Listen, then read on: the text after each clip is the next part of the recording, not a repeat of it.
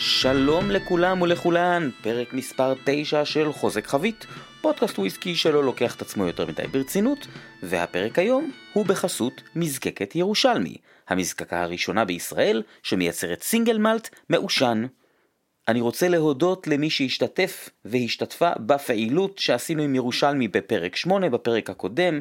זה היה כיף גדול כבר לפגוש חלק מהמאזינים שזכו בפרס מתנת המזקקה ולתת אותו, וגם היום תהיה לנו פעילות, אבל קודם כל פירוט הפרק. בפינת המונח נמשיך את הפינה של הפרק הקודם, והפעם נדבר על כבול. לאחר מכן פעילות עם ירושלמי טייק 2, בפינת החדשות אייטם אחד מארצות הברית, ושני אייטמים מסקוטלנד, אחד מאוד מדכא והשני שקצת יעודד אותנו. בפינת ההיסטוריה נדבר על דברי ימיה הכלכליים של מזקקת ארדבג, ובפינת עומף תואם אערוך טעימה השוואתית בין שתי מהדורות של גלן מורנג'י, ששתיהן בעצם אותו ה finish, כלומר שתי מהדורות עוקבות של finish מסוים. בנוסף, אני מזכיר שברביעי לשלישי תתקיים הסדנה הראשונה של חוזק חבית, בה אנחנו נכיר את מזקקת גלן מורנג'י, ונטעם שמונה ביטויים שלה, עבר מול הווה. יש עדיין כמה מקומות בסדנה, אתם מוזמנים ומוזמנות להירשם, יש קישור בעמוד הפייסבוק של הפודקאסט, או פשוט תפנו אליי. ודבר אחרון, חשוב מאוד לזכור, וויסקי זה כיף, תשתו אותו. בואו נעבור לפינת המונח.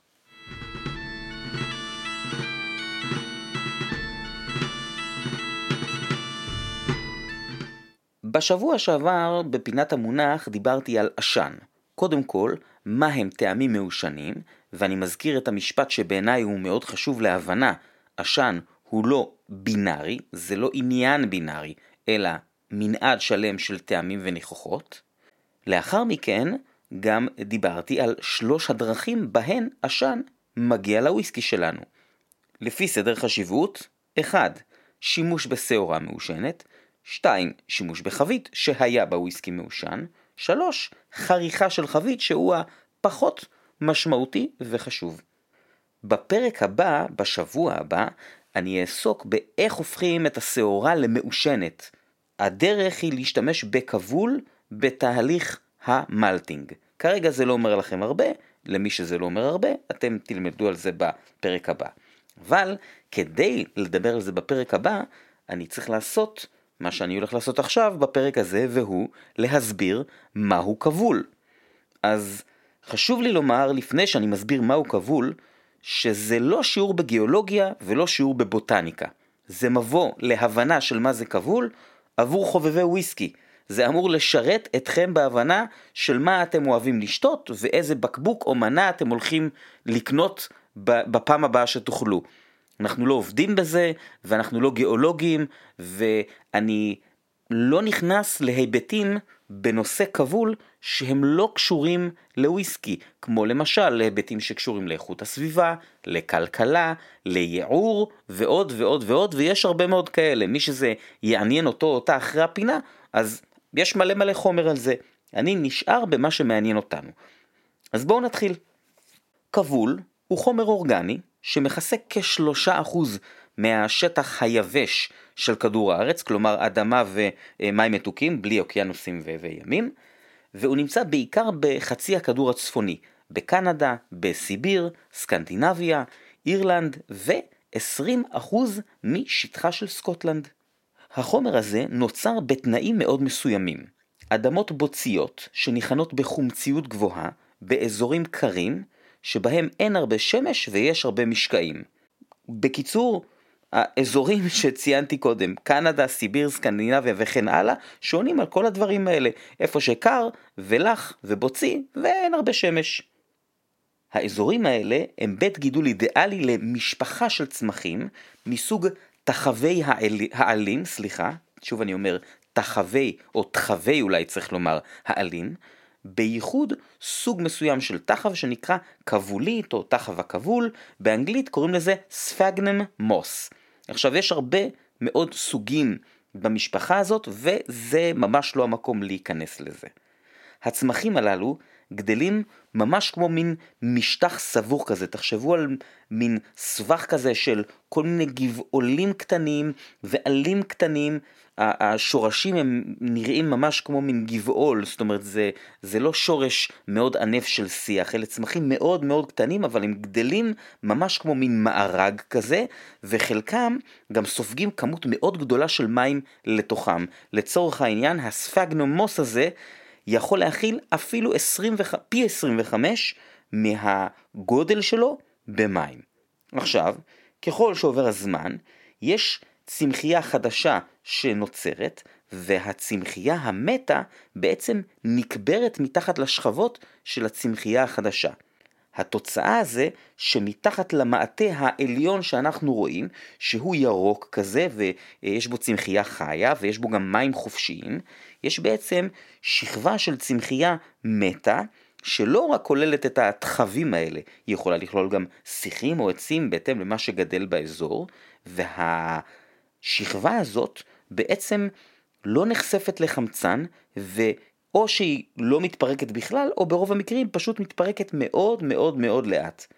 אז בעצם ככל שעובר הזמן, האזור הגיאוגרפי שבו מתרחש תהליך שכזה, שזה מין סוג של, כמו מין ביצה כזאת, זאת אומרת זה כמובן לא אזור בלתי מוגבל, זה לא כל סיביר, אוקיי? יש אזורים שבהם התהליך הזה קורה, ובעצם יש בתוכו עוד ועוד שכבות כאלה של צמחייה מתה, בתוך אדמה שמכילה גם קצת מים עומדים, והשכבות התחתונות מאוד שלה כבר מתחילות להתייבש. החומר הזה הוא כבול. באנגלית קוראים לו peat, ואזור כזה של מין, כמו מין ביצה כזאת שהתהליך הזה מתרחש בה, נקראת peat bog. כדי להבין את האיטיות של התהליך הזה, רק שתבינו כמה זה איטי ולוקח הרבה מאוד זמן, בשנה נוצר כמילימטר של כבול. אז כשאנחנו מדברים על ביצות כבול בעומק של מטרים, תחשבו כמה שנים רבות לוקח להן להיווצר. עכשיו, כל המבוא הזה, ושוב אני אומר, זה אפשר לעשות מזה דוקטורט. באמת קיצרתי ותמצתתי את העניין, בעיקר כדי שתבינו את התמונה של מזג האוויר, שתקבלו איזה מין תחושה כזאת בוצית ורטובה, אוקיי, אני ידוע בתור אדם שמעניק לאנשים אחרים תחושה בוצית ורטובה, אז בעצם הכבול הזה, מהו? למה כל הדבר הזה הוא רלוונטי בשבילנו? אז כבול הוא למעשה דלק אורגני. יש לו שני חסרונות עיקריים לעומת פחם. א', הוא מחמם פחות, וב', הוא מייצר הרבה יותר עשן. אז למה להשתמש בו? אז הסיבה היא שיש מקומות שהם מרוחקים והם מבודדים, שאין בהם פחם, ולהוביל אליהם פחם זה או קשה, או פשוט אה, סתם יקר. כבול זה הדלק המקומי, ובו השתמשו לחימום והסקה, אם בבתים, אם במפעלים, ואם במזקקות וויסקי. היות שכבול הוא חומר אורגני, הוא למעשה תבנית הנוף שלו. למרות שיש מאפיינים דומים כלליים, כבול בכל מקום הוא שונה בגלל שהצמחייה שגדלה בפיטבוג הזה או בסביבה שלו, כמובן אני מדבר על מעבר אמ, לתחבים האלה, אז הצמחייה הנוספת היא שונה, ומכיוון שכך גם העשן שכבול מייצר בכל מקום והטעמים שהוא ייתן לוויסקי הם שונים. על התהליך של הכבול בייצור וויסקי, זאת אומרת, על, על ה, יותר נכון, על המקום שלו, אמרתי שאנחנו נדבר בפעם הבאה, אבל אני כן רוצה לתת איזושהי דוגמה כבר עכשיו, בגלל שאנחנו מדברים על הנושא הזה.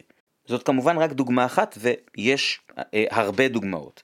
מחקר מ-2009 בדק את הרכב הכבול בארבעה מקומות בסקוטלנד. האיים איילה ואורקני, שהם דרך אגב דוגמה נהדרת למקום מאוד מרוחק, שאין בו פחם, והתושבים המקומיים הלא רבים, בטח לפני 100 ו-200 שנה, השתמשו בכבול כי זה מה שהיה להם זמין אה, בחצר האחורית לצורך העניין, אוקיי?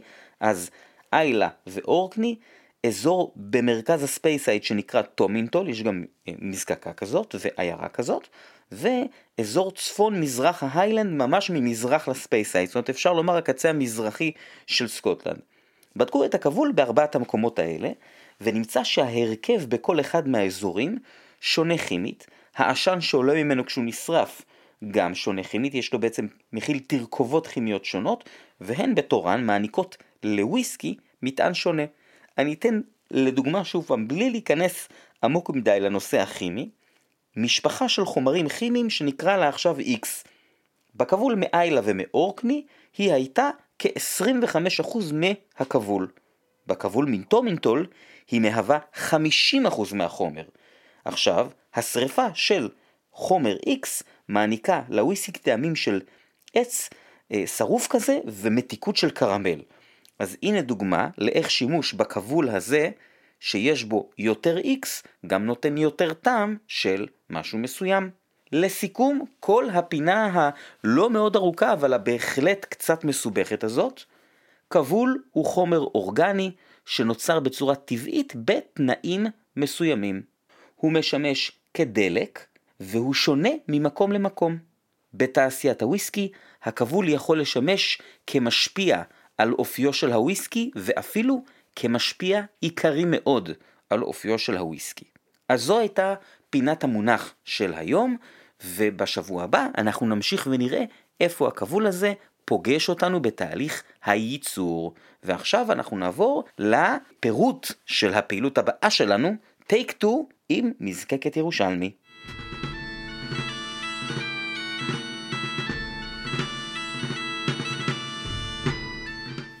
אז בשבוע שעבר סיפרתם לי, ויותר חשוב לצמד השופטים, כמה סיפורים מצחיקים ומוזרים, ואני מודה שידעתי שאני אשמע על התנהגויות שכוללות התבזות עצמית בציבור, ודרך אגב, אה, אני חובב גדול של התבזות עצמית בציבור, אבל אני מודה שלא חשבתי שנגיע לא לפלסק שנשלף מחיתולים למבוגרים, וגם הטקסטורה של לשון של עגל יונק בהחלט הייתה הפתעה גדולה, שלא חשבתי שאני אגיע אליה, אבל בסדר גמור, וויסקי זה כיף, לפעמים וויסקי זה כיף מדי, כן, זה יכול לקרות, או וויסקי מוזר.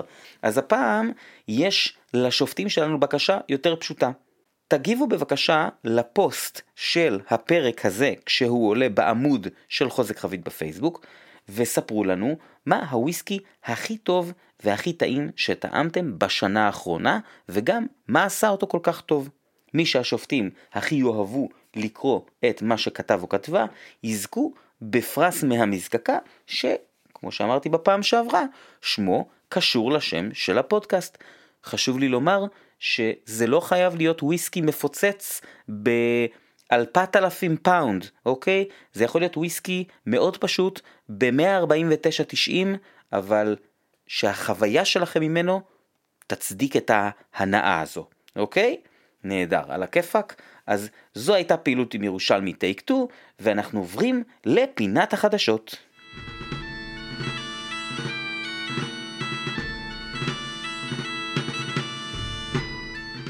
היום בפינת החדשות אני מתחיל עם אייטם שהוא כבר בין שבועיים אני חושב, אולי טיפה יותר. הוא לא הצליח להיכנס לפרקים הקודמים, אבל בכל זאת רציתי לספר עליו כי זה גם אקט יפה, והוא גם מראה כמה וויסקי זה דבר חשוב בתרבות האמריקאית.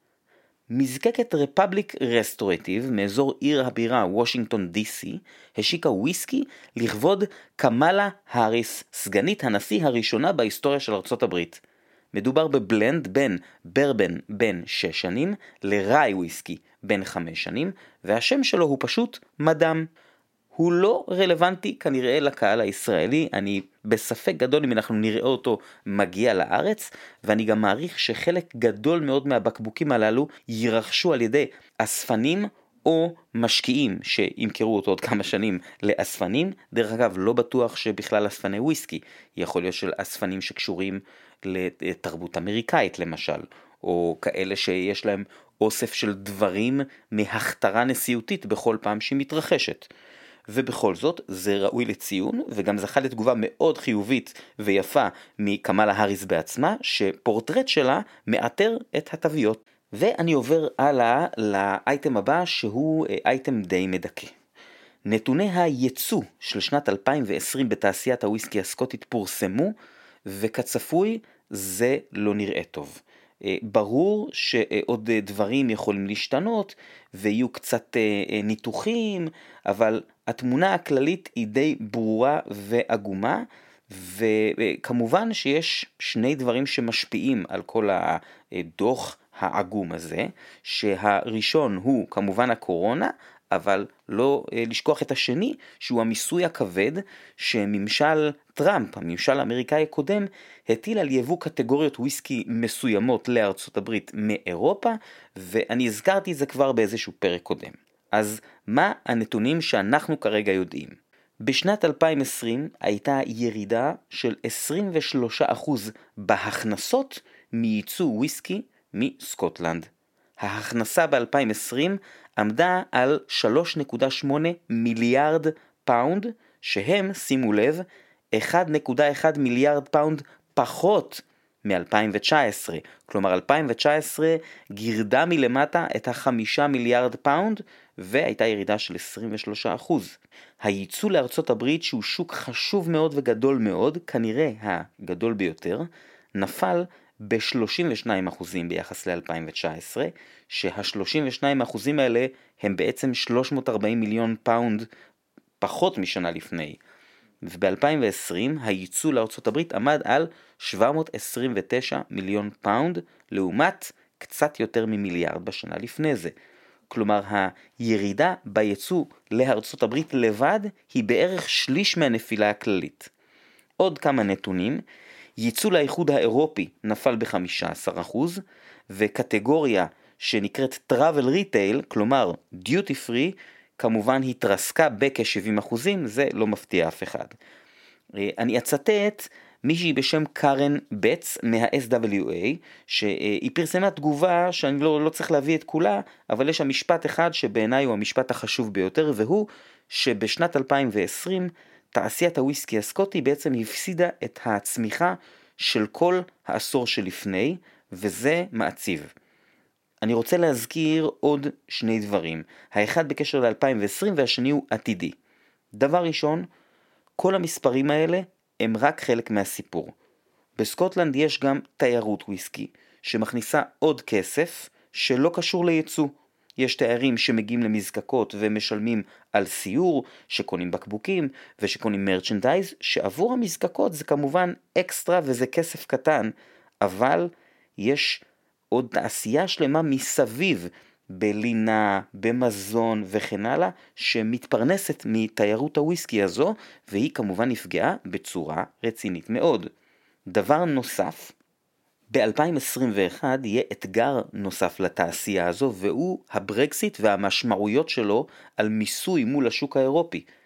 אפשר רק לקוות שהשינוי בגדלי בקבוקים אה, שמותרים בארצות הברית, שדיווחתי עליו ב, אה, לדעתי לפני שני פרקים, ואולי גם שינוי גישה מצד ממשל ביידן, שאולי אה, ישנו את המיסוי, את התעריף על הוויסקי הסקוטי או על מוצרים אלכוהולים מאירופה, אולי יעזרו לתעשייה הזאת להתאושש בשוק האמריקאי, וכמובן בתקווה שהמשבר העולמי ייגמר והתיירות תחזור. ונסיים בטון מעט יותר אופטימי עם האייטם השלישי, השבוע פורסם כי חברת Elixir Distillers, שהיא הבעלים של החנויות The Whisky Exchange, יש להם כמה ליינים של בקבוק עצמאי, כמו למשל Elements of Islay ו Port Askaig, והיא המפעילה של תערוכות Whisky Show ו Old and Rare, קיבלה אישור סופי לתוכניות שהיא הגישה לבנייתה של מזקקה חדשה באיילה. העבודות בשטח אמורות להתחיל בהמשך השנה. איזה כיף. ועכשיו אנחנו נעבור לפינת ההיסטוריה.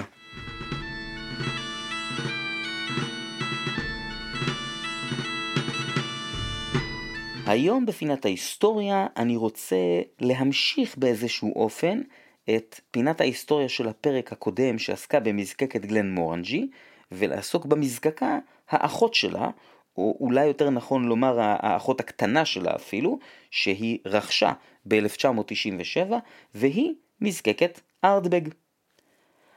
המשמעות של השם ארדבג בגלית זה הצוק הקטן, והמזקקה הזו הוקמה ב-1815 על ידי ג'ון מקדוגל, למרות שנראה שזאת יותר שנת הקמה רשמית כזאת, ובפועל ייצרו שם וויסקי כבר לפני כן, קראתי במקום אחד 1795, מקום, אחר 1798, זה לא באמת משנה, ודרך אגב זה גם משהו שאנחנו רואים בהרבה דברי ימים של מזקקות, שתמיד אומרים הוקמה בשנה X, אבל ייצרו שם וויסקי כבר לפני זה.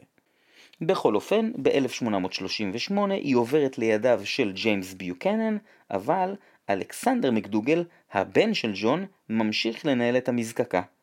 יש עוד כמה מעברי בעלות וכמה אירועים במאה ה-19, אבל uh, אני חושב שהדבר המהותי ביותר הוא מתרחש ב-1887, כשהמזקקה מייצרת בפעם הראשונה יותר ממיליון ליטר new make באותה שנה, שזה הישג מכובד ונאה, וזה גם הישג שהיא לא תחזיק בו באופן קבוע עד עצם היום הזה, אה, תהיה שם איזושהי הפסקה, ויקחו לה לא מעט שנים לשחזר את ההישג הזה. החלק הראשון של המאה ה-20 דומה מאוד לקורותיהן של מזקקות אחרות, וכולל כמובן תקופות משבר בזמן מלחמות העולם, ובזמן תקופת היובש שנמצאת ביניהן, וגם כולל מעורבות הולכת וגוברת של חברות גדולות, כמו למשל DCL הסקוטית והירם ווקר מקנדה, של שתי חברות שכבר הזכרתי בפינות היסטוריה בעבר. החלק המעניין מתחיל במחצית השנייה של המאה ה-20 עם דרישה הולכת וגוברת לוויסקי סקוטי, ואת התוצאה שלו כבר הזכרתי מספר פעמים בפינות היסטוריה קודמות, פתיחה של מזקקות נוספות במהלך שנות ה-60 ושיפוץ של מזקקות קיימות, הרחבת פעילות, התקנת עוד דודים וכן הלאה, ואצל ארטבג התוצאה של הצורך בייצור רב יותר היא שב-1974 ארטבג מפסיקה להשתמש במלטינג פלורס שלה ועוברת לרכוש את המלט ממלטטת פורט אלן. מהי מלטטה? אנחנו נדבר על זה בפרק הבא בפינת המונח. בכל אופן, ב-1979 קורים שני דברים משמעותיים. הראשון, הירם ווקר מקנדה, החברה הזו, הופכת לבעלים היחיד של המזקקה. היא קונה החוצה את DCL שהייתה שותפה שלה, אם אני זוכר נכון, היו, הן היו שותפות 50% 50%.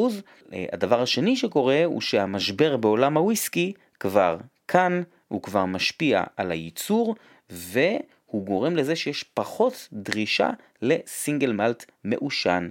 מה שעושים הירם ווקר, הם מנסים להתמודד קצת כמו שקולילה התמודדו עם העניין הזה, ובשנים 1979 עד 1981 מייצרים בארטבג סינגל מלט לא מעושן בשם קילדלטון או קילדלטון. השם הזה הוא שמה של רצועת חוף שנמצאת ליד המזקקה, ודרך אגב, כיום משתמשים בשם הזה גם מבקבקים עצמאיים שמבקבקים ארטבג ומטעמים שונים אסור להם או שהם בוחרים שלא להשתמש בשם ארטבג, לדוגמה מבקבק שקוראים לו מלטמן. בכל אופן, הייצור של וויסקי לא מעושן לא ממש עוזר, וב-1981 ארטבג מפסיקה לעבוד. בשנה הזו גם המלטינג פלורס שלה מפורקות. היא שבה לעבודה חלקית ב-1989, נסגרת שוב ב-1996, ושנה לאחר מכן ב-1997, כמו ששמענו גם בתחילת הפרק וגם בשבוע שעבר, מגיע האביר על הסוס הלבן, או יותר נכון אולי להגיד, מגיע האביר על הג'ירפה, ה... אה, לא יודע, מנומרת, מה, מה, איך ג'ירפות בכלל, כאילו, מה, איך קוראים לדבר הזה? לא, לא משנה, אני לא, זה לא קשור. אוקיי, האביר מגיע לג'ירפה עם הצוואר הארוך, ומזקקת גלן מורנג'י רוכשת את Ardbeg ב-7 מיליון פאונד. וזה נראה שמאז שזה קרה, אז אה, אין ב Ardbeg רגע דל מה שנקרא, והעידן המודרני שלה מאז היא פשוט הופכת להיות מזקקת cult, ורק בשביל לסגור את המעגל, את הסיפור, בשנת 2005 Ardbeg שוב מייצרת יותר ממיליון ליטר new make בשנה. עכשיו קצת מבחינה טכנית על ארטבג, ואני מראש אומר שאני נתקלתי בכמה מקורות, בכמה דברים, אז צריך לקחת בחשבון שמזקקות לא תמיד מספרות לנו הכל, אז אני אומר מה שאני יודע, אני כמובן לא עובד שם. ארטבג היום רוכשים את השעורה שלהם מפורט אלן, ברוב המקרים ב-50 ppm, יש גם מקרים ספציפיים שהעישון של השעורה הוא מעט שונה. התסיסה בינונית, והנה דוגמה, ראיתי במקור אחד 54 שעות, במקום אחר כתוב 60 שעות, לא שזה מאוד משנה לנו, אוקיי, אני מציין את זה למי שזה מאוד מאוד חשוב להם.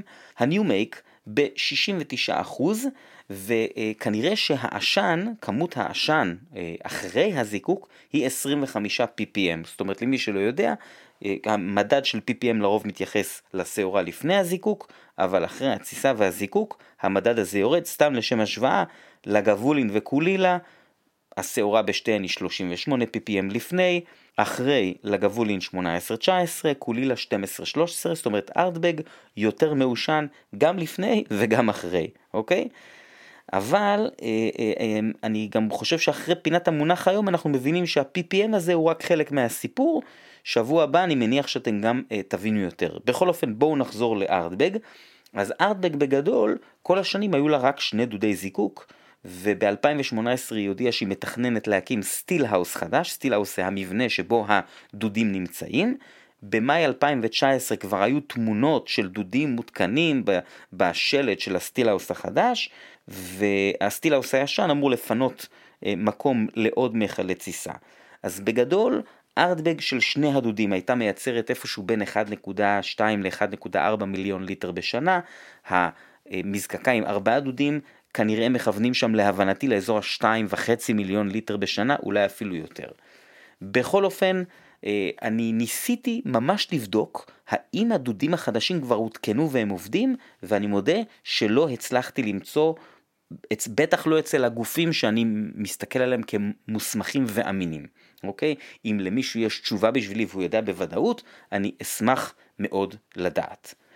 אה, בדצמבר האחרון אה, מונה מנהל מזקקה חדש, בחור בשם קולין גורדון, ולמי שלא כל כך מכיר את הריינג' אז אני אספר שארטבג מייצרת באופן קבוע כבר הרבה שנים את העשר שנים שלהם, יש לה מספר מהדורות ללא ציון גיל ב core range שנקראות Uigeadail, אה, Corryvreckan ו An Oa, ו... לא מזמן הצטרף ה Wee Beastie בן החמש שנים, שהוא גם בעיניי ממש ממש מצוין, אני מאוד אוהב אותו. יש ל Ardbeg מהדורות שנתיות מיוחדות, אני אציין לטובה את זו שאני הכי אהבתי עד היום שנקראת Grooves מ-2018 ומה אני אגיד לכם? חביות יין אדום שעברו ריצ'ארינג והתזקיק הנהדר של ארטבג אה, ברור היה שאני אוהב אותו לא היה שום סיכוי אחר. אה, יש להם 19 שנה שיצא עד עכשיו פעמיים זאת אומרת שני באצ'ים ולפני כמה שבועות אם אני זוכר נכון ב-25 לינואר הושק ארטבג 25 שנה אולי קצת לפני. אי אפשר לסיים שום שיחה על ארטבג בלי להזכיר קצת מהטירוף שלה, וגם זה המקום להזכיר שארטבג מיישמים את וויסקי זה כיף כבר הרבה לפני שאני אמרתי את זה בפודקאסט או בכלל.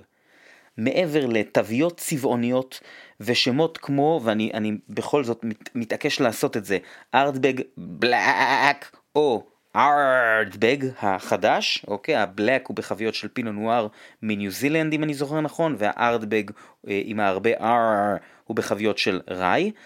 אה, נציין כל מיני דברים נוספים וקצת משוגעים ש Ardbeg עושים, למשל ה Islay Limpics, האולימפיאדה של Islay שהחלה ב-2011 עוד באותה שנה Ardbeg שילחו 20 מכלי וויסקי שלהם לתחנת החלל הבינלאומית, שהם חזרו לארץ בספטמבר 2014, או קמפיין שיווקי מ-2013 שקראו לו Ardbeg tractor, שימו לב כל ה motorheads למיניהם, הקמפיין הזה כלל שיפוץ של טרקטור שהיה שייך למזקקה, זה טרקטור מודל 1959 ואיזה hot rod specialist עשה ממנו, מהטרקטור הזה, hot rod רעשנית מאוד, בעיניי יפייפייה, בצבע ירוק Ardbeg והטרקטור הזה טייל ברחבי העולם בכל מיני אה, מקומות שמתמחים ב Ardbeg, שדרך אגב זה גם משהו שאתם מוזמנים לקרוא עליו, נקראים Ardbeg embassies, כל מיני אה, חנויות מתמחות בוויסקי או ברי וויסקי שיש בהם איזשהו ייצוג מיוחד למזקקה. חובבי רכב, תחפשו את ה hot rod הזה ביוטיוב. אז אה, זו הייתה ההיסטוריה הכלכלה, אבל עם הסוף המאוד מוצלח של מזקקת ארדבג, ואני רוצה להוסיף איזושהי דעה אישית וגם לספר על חוויה אישית. יש ביקורת גדולה על ארטבג שמתמחרים את המהדורות המיוחדות של הוויסקי שלהם יותר ויותר גבוה ככל שעוברות השנים וגם כאלה שאומרים שה-core range פחות טוב מאשר פעם, ואני רוצה לומר שאני אישית לא נמנה על המבקרים של המזקקה, בעיקר בהיבט הראשון. אני מודה שאני לא יכול להרשות לעצמי מהדורות מיוחדות של ארטבג, אבל אין לי שום ביקורת. מזקקה היא עסק, ואם היא מייצרת וויסקי שמספיק אנשים מוכנים לשלם עליו הרבה כסף, אני עומד בצד ומוחא כפיים. צריך לזכור שהמזקקה הזאת נפתחה מחדש רק ב-1997, זה לא הרבה זמן. ועסק שבקצת יותר מ-20 שנה, דרך אגב, עסק שהמהות של מה שהוא מוכר זה חומר שלוקח כמה שנים עד שבכלל אפשר יהיה למכור אותו, ועוד כמה שנים עד שהוא מגיע לאיכות. אז זה עסק שבקצת יותר מ-20 שנים עושה את הקפיצה הזאת, אני כבעל עסק, זה ראוי בעיניי לכבוד גדול, ואני גם רוצה להזכיר לכולם את פינת החדשות. אף אחד לא מבטיח שבעוד 15 שנים המצב יהיה כמו שהוא היום, ומי שמאזין לפינות היסטוריה או מכיר היסטוריה של וויסקי כבר יודע שבתעשייה הזאת היו כבר כמה גלים של הצלחות וגם כמה משברים גדולים. אז סחטיין על Ardbeg, מי שיכול למכור את הוויסקי שלו במחירים כאלה, מי שאנשים כל כך אוהבים את הוויסקי שלו כדי לשלם עוד פעם ועוד פעם, וואלה, כל הכבוד. ואני רוצה גם, כמו שאמרתי, לספר על איזושהי חוויה אישית, אז היה לי את המזל לטעום Ardbeg של Gordon and MacPhail, המבקבק העצמאי. ה Ardbeg הזה זוקק ב-1978, בוקבק ב-1990 בגיל של 11 שנים, והוא היה ב-59.4% אלכוהול. הוא היה נפלא, מתוק, פרחוני, הוא היה יותר מעושן מארטבגים של היום, אבל גם העשן שלו היה יותר נקי. זאת אומרת, הוא הרגיש פחות מלוכלך מכבול של איילה, לפחות כמו שאני חווה אותו היום. האם הוא היה יותר טוב מארטבג של היום? אני ממש לא בטוח. האם הוא היה שונה? ללא ספק. אז זו הייתה פינת ההיסטוריה על Ardbeg, ואנחנו עוברים לפינת עומף תואם.